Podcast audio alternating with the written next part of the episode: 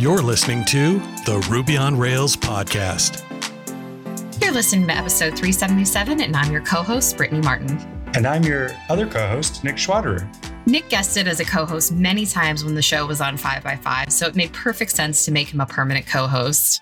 Like Gemma, I will be regularly checking in on Nick for new updates in his world and for his thoughts of what's going on in the community. Nick, how are you doing? I am doing fantastic. Thanks for asking, Brittany. This is my first time on in the new exciting format. I kind of like, by the way, as a bit of feedback, how we're still on the canonical podcast, but it's like a new kind of iteration. I think of like when comic books have kind of a new series within the canonical series. You know, this is like the next greatest thing. So it is. It's V2. but yeah, things have been going well. Actually, as of Sunday, I have been at Shopify for half a year. I can't believe to say it's been six months already and been settling in pretty well. I still feel like I'm in my onboarding phase. I think Tobi wrote something a year or two ago. Uh, Tobi Lütke, the CEO, saying something like it takes a year to onboard, but I thought that was just like a thought leader kind of concept. But I certainly do still feel like I'm onboarding to the company in a good way. So, what have you been up to at Shopify now that you are, let's say, halfway onboarded? It sounds like you had a recent hack day. That's right. Yeah. So, like in my day job, we have internal tooling, which I get to work on. Even though I'm not on Shopify core, we still get scale questions like, all right, we're adding an endpoint. Can it take a million requests in an hour? Yep. Okay, moving on, right? Like, so it's it's pretty exciting even in the day to day. But recently, yeah, I got to go into a hack day. So I'd just come back from America. I'd been visiting family out there and I didn't intend to work this hack day. So I think they do it every three months or six months. This is my first one. And since I was going to be away for part of it, I never thought of kind of checking in. And I drop in on day two of a three day hack day and start work. And I'm like, oh, goodness, what do I do now? And Kevin Newton, who was a teammate of mine, now works on a Code Foundations team, messaged me and said, Hey, join my team. We're working on something cool. I'm like, All right, Kevin, let's do this. Little did I know that I was there on a team with Chris Seaton, who is the creator of Truffle Ruby, has a PhD in Ruby, and probably written the most professionally on Ruby of anyone on the planet. Noah Gibbs, who wrote Rebuilding Rails, Mastering Software Technique, and many, many other contributions over the many years. Tom Stuart, who is the author of Understanding Computation for O'Reilly, and some help from Maxime Chevalier-Boisvert, who's leading our YJIT team. A little support from Aaron Patterson, Tenderlove, and me, like working on a Hack Days project. I'm really excited to talk about it briefly. I'm not going to act as an expert here, obviously, because I'm so far down the totem pole, it's not even funny. And maybe we could have Kevin on sometime because he championed this project. But it is an open source bit of work. So we can actually talk about it a bit more. And it was to revisit rebuilding regular expressions in Ruby. So there's native regular expression handling. And there are some interesting theories out there on alternative algorithms. If you were to rewrite the regular expression engine in Ruby, which this does in a gem, with a different algorithm, which was first pitched in like 1967 called the Thompson NFA algorithm and there's white papers and everything uh, and there's certain instances where it would make regular expressions in ruby millions of times faster not even thousands or tens of thousands. So yeah. You know normally i would have done a lot more work on it you know because you have those couple of weeks before hack days where you start thinking about what you're going to do and reading around the subject but i just dropped straight in filed a couple prs to do what i could. The beautiful thing about shopify and these kind of people is it really doesn't matter how much of a subject matter expert you are in one area. We all kind of find our bit, and everyone's really, really happy to share and teach and grow. And even the most senior person at the company is not afraid to say, I don't know. So, yeah, that was what I was working on. I will give you the link after we talk so we can share it because anyone can look or contribute now. That is so incredibly cool. I have so many thoughts about this. You mentioned comic books, and my God, did you have the Ruby Super Team, first of all? Like, that is an incredible mix of people to be working on a Hack Day project. And we need more people like Kevin out there who sees people who want to contribute and says, hey, join my team. Everybody's welcome. This is part of the reason that I love the Ruby community so much. So now, Nick, I'm super curious if Shopify has these hack days every three months I almost wonder if there's a correlation now to the gems that come out of Shopify can I actually like link them up to this regular cadence of these hack days? Oh my gosh, you might be right. So I can say that like our Shopify mantra is default to public internally, secret externally. But I kind of jive that with I've listened to some other Shopify folk in the past. I remember when Sage Griffin used to work here before me, and they would have said, on core, we run, you know, like 40 runners for our test suite. So I'm like, okay, so certain things you could just talk about. So for the hack days, I think it does time up with some of the things we release into the public. I believe we had 400 and some projects this year. And, you know, people record a video and, and share about it. And like, there's no way you could sit down and read every project yourself. I tried to look at 40, and that was quite a bit. And I think if you look at some of the C level, so like CEO, CTO, CMO, CFO messaging coming out right now, I think I saw some things that were Hack Days projects. Like I think there was talk about, I don't know anything about NFTs, non fungible tokens, but there was some stuff coming through there. And I, that definitely was a Hack Day project. Short to your question, yes, I think there is some link here. Is there someone at Shopify who has the ability to say, yes, this project is good enough to be underneath the Shopify GitHub umbrella, or is that not how they approach it? Ooh, that's a fantastic question. So, for example, the Hack Days project we worked on would still be under Kevin Newton's GitHub because it was something he'd been working on a little bit before the Hack Day. And then we all just pitched in with our time, even though it was Shopify's Hack Day and it was a non Shopify logo. But the truth is, I have actually never taken something from private to public. And I would probably have to ask internally to find out what the formal processes are because they there definitely are. Without naming things or mentioning things, it is known when things are made public and they are discussed in the community. The one thing I would challenge people with though, I think there's a lot that Shopify has that is public that is not we build it and maybe we solve a problem and then it doesn't really need to be developed much, like maybe once a year. Like it's just a working tool. And I don't know if it gets enough publicity. So if you go to Shopify today on the organization in GitHub and just click on repos and see what's publicly available, there are a lot of really cool gems. Dual boot comes to mind that are working solutions for Rubyists, but since they aren't things that have to change all the time, we don't talk about them or the new releases or stuff like that. So definitely encourage people to have a look at the cool things already out there. Well, you're absolutely right. We're definitely going to have to invite Kevin onto the show because I want to dig more into that. But going into the gem that you worked on, I'm curious why, if this algorithm is so much faster and more performant, why do you think it's not the current default? Is it a more difficult implementation? Is it one of those situations where this is how we've always implemented regular expressions? So that's a really good question. And I'm going to answer as someone who's not the number one authority, like you said. Uh, Kevin's a wonderful person and will be really great to chat to in future. It's very simple. When you lay the bare framework for something, you can only think so many steps ahead. I think using regex and say Unix system uses this, but Perl, so that the paper is a bit older, so it talks more about Perl. So Perl, Ruby, and maybe Python as well. When they were first building their regex didn't have this approach. And it is one of those things. There's a reason we're rewriting it and not doing a PR against Ruby core. It's something that you kind of have to do back end, ground up. There's bytecode level abstractions here, really trying to, to get the performance, but have all the feature parity as uh, Ruby regular expressions. Interesting. That's really all I have. Like, I'd love to go into, into greater depth, but I'm very conscious that on this platform, on the Ruby on Rails podcast, that we going more into what Kevin's territory here. But what I want is for my part in it, you know, it just is really enjoyable to be able to work with folks of that level. It's a real treat. And I'd encourage anyone to get themselves in situations where they're the most junior person in the room.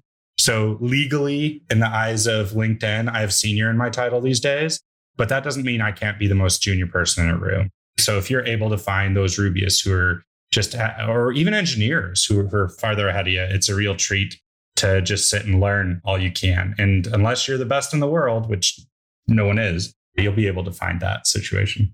I absolutely love that attitude. And it's part of the reason that I enjoy talking to you so much, Nick. This episode of the Ruby on Rails podcast is brought to you by Scout APM. Scout APM is leading edge application performance monitoring designed to help Rails developers quickly find and fix performance issues without having to deal with the headache or overhead of enterprise platform feature bloat. With a developer centric UI and tracing logic that ties bottlenecks to source code, you can quickly pinpoint and resolve performance issues like N plus one queries, slow database queries, memory bloat, and more. Scout's real time alerting and weekly digest emails let you rest easy knowing that Scout's on watch and resolving performance issues before your customers ever see them. Scout has also launched its new error monitoring feature add on for Ruby applications. Now you can connect your error reporting and application monitoring data on one platform. See for yourself why developers worldwide call Scout their best friend and try their error monitoring and APM free for 14 days, no credit card required. And as an added bonus for Ruby on Rails listeners, Scout will donate $5 to the open source project of your choice when you deploy. Learn more at scoutapm.com slash Ruby on Rails. Thanks as always to Scout for their continued support.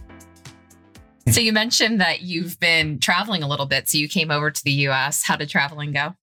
Yeah, in a non Ruby update, it was hard, right? So we missed some connect. So first, my wife is a foreign citizen. So initially they tried to refuse her entry until they reviewed our wedding certificate. Everything's a bit rough internationally because of coronavirus stuff. Once we got in the US, is pretty slick, but then we just had the normal trouble of delayed flights and missed connections. So it took about 30 hours to get home. Then on the way back, our tests were denied because they weren't the right kind of test for Ireland. So it took about 70 hours to get home back here to this side of the pond. Sorry, I have two homes, right? The America home and, and the UK home. But overall, yeah, it's really great to be in the USA again, to remember what hot temperatures are like. Out here, it's like 75 is a roasting day. And then back home, it was like 98 every day and smoky. I'm like, oh, yeah, that's what hot feels like. Now I remember. Yeah, that's warm. I so. will very much take those 75 days off of you.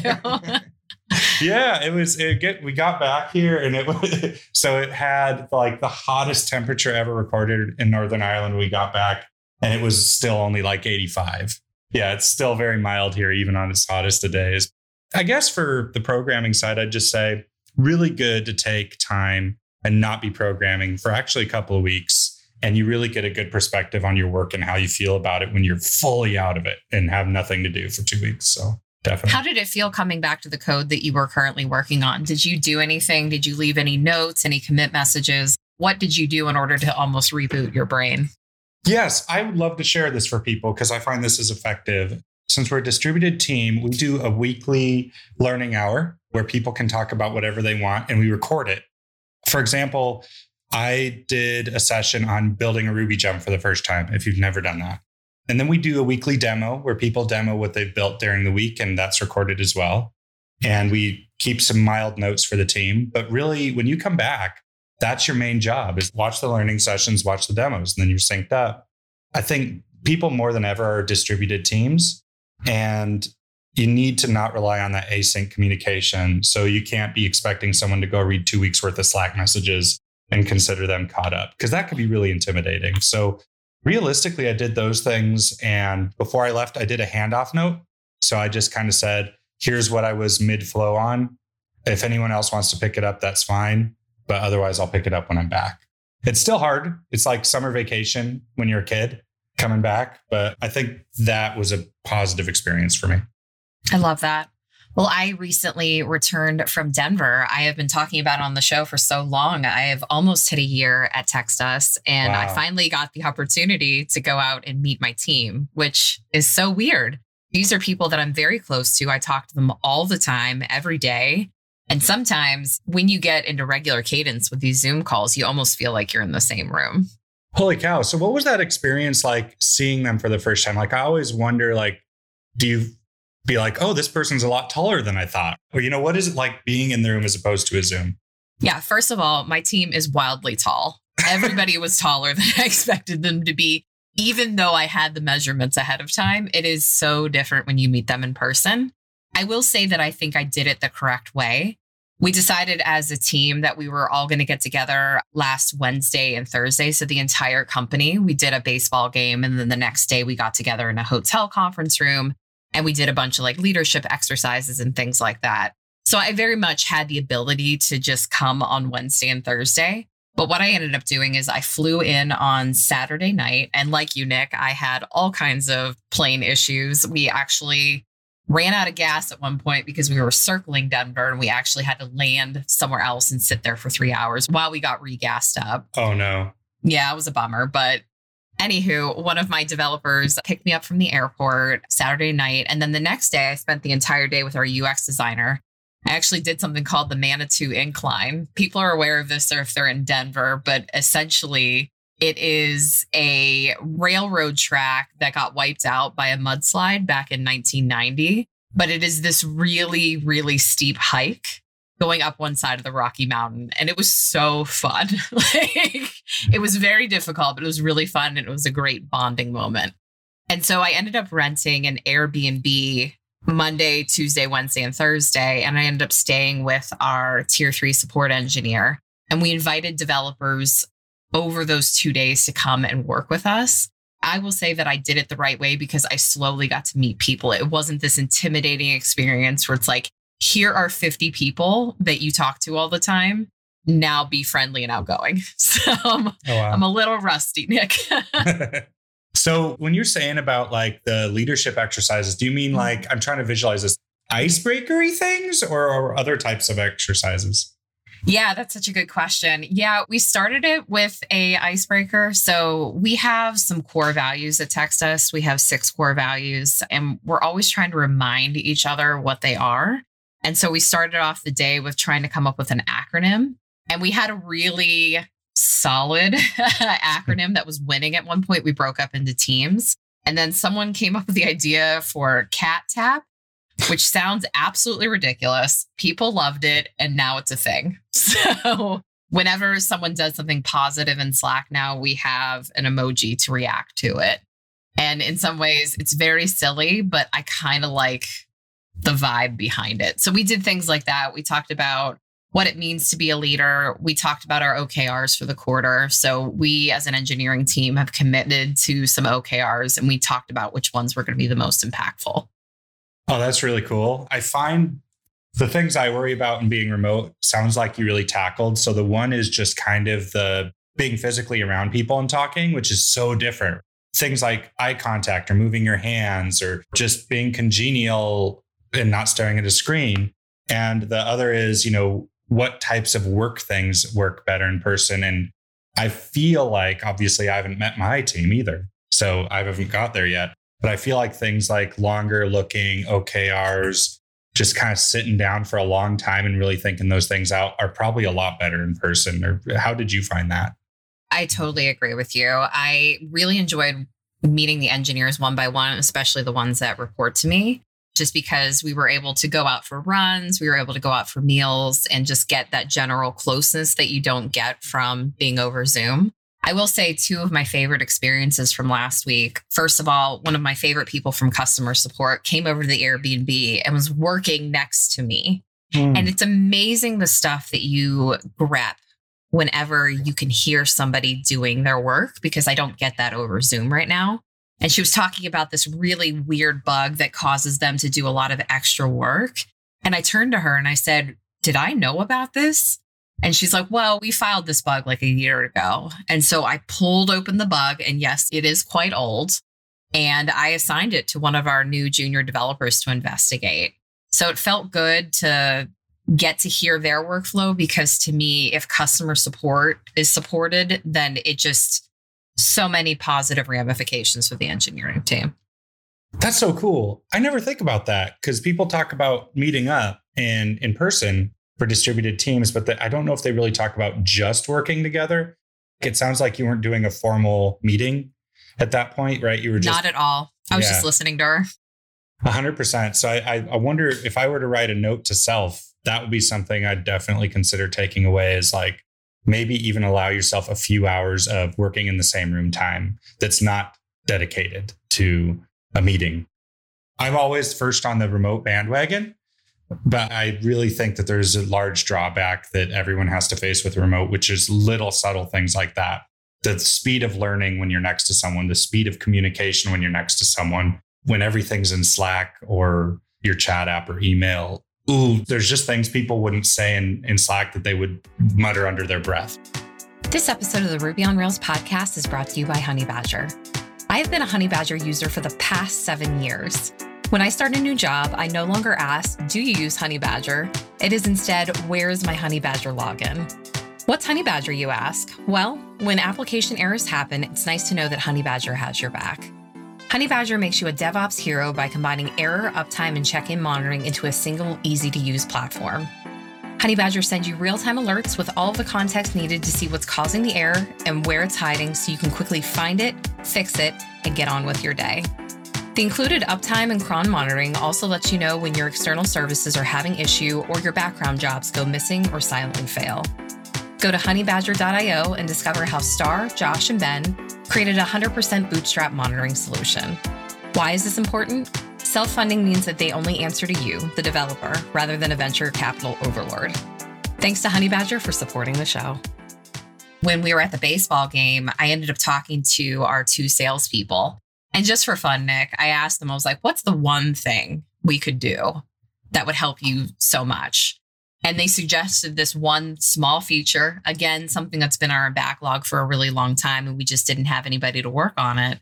And I assigned it again to one of my junior developers. They shipped it yesterday, completely surprised them. It was like a surprise and delight. It was almost like a love letter from the engineering team for them.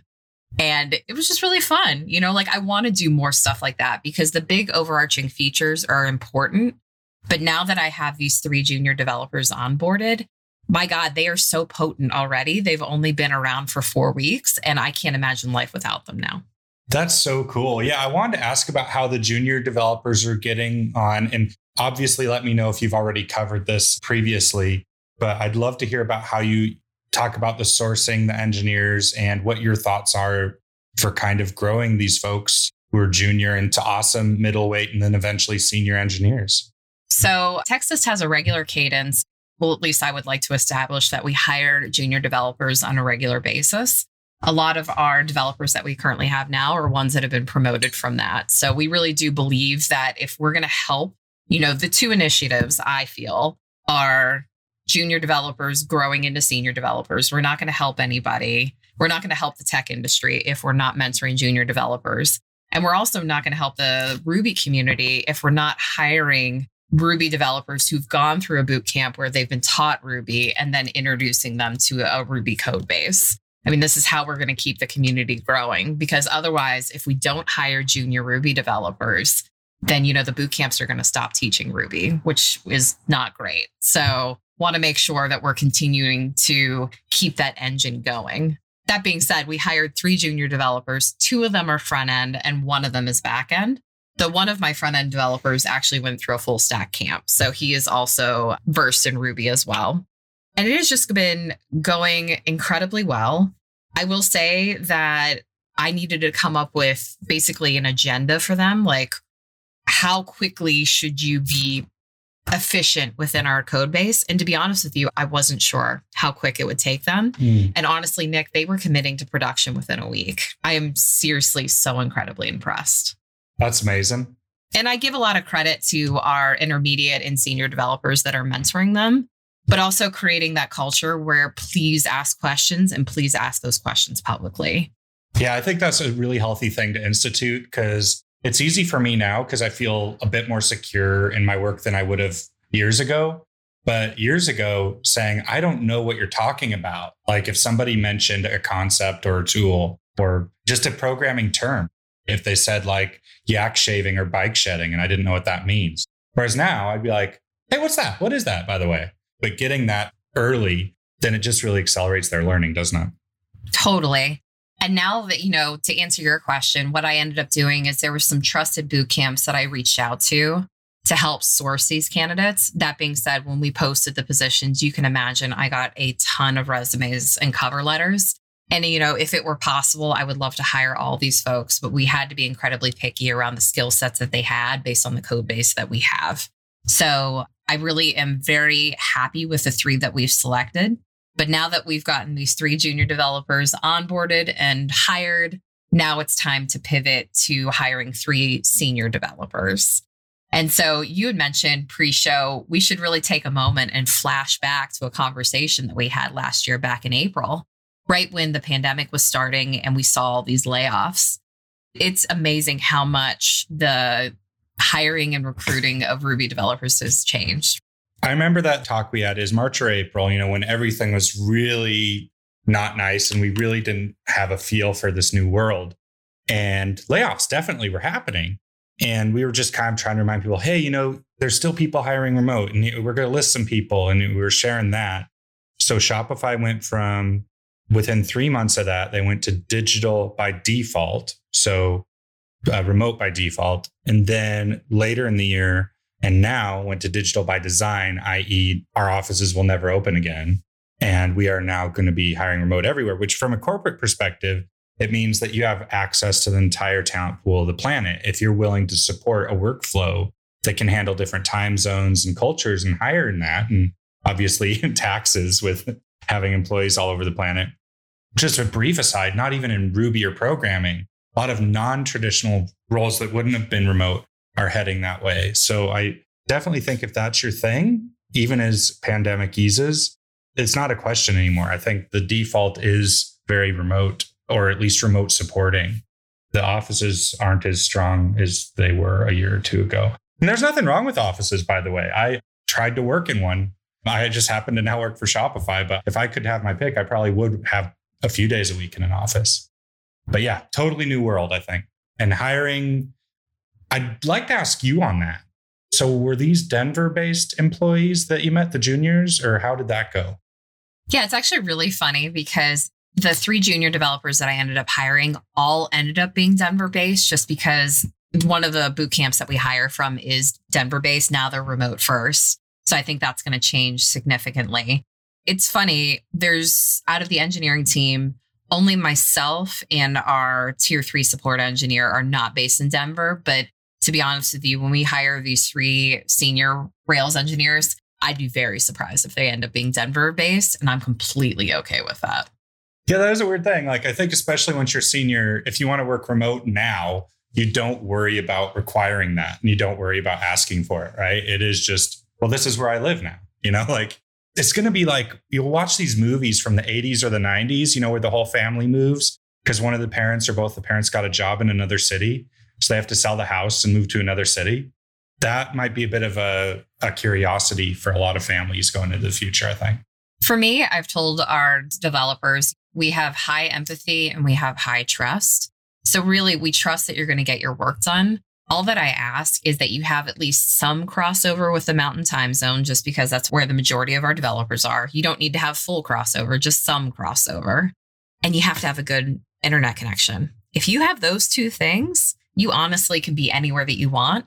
And one of my developers is actually going to be taking off to Europe and is going to be spending a couple months traveling around and continuing to work. And I think that's great. I think that's amazing that you can afford that opportunity in this kind of world. That's super cool. There's some in my time zone, some in Eastern. So we have three hours of really good crossover. And you know what? You don't need more than three hours of meetings in a day usually.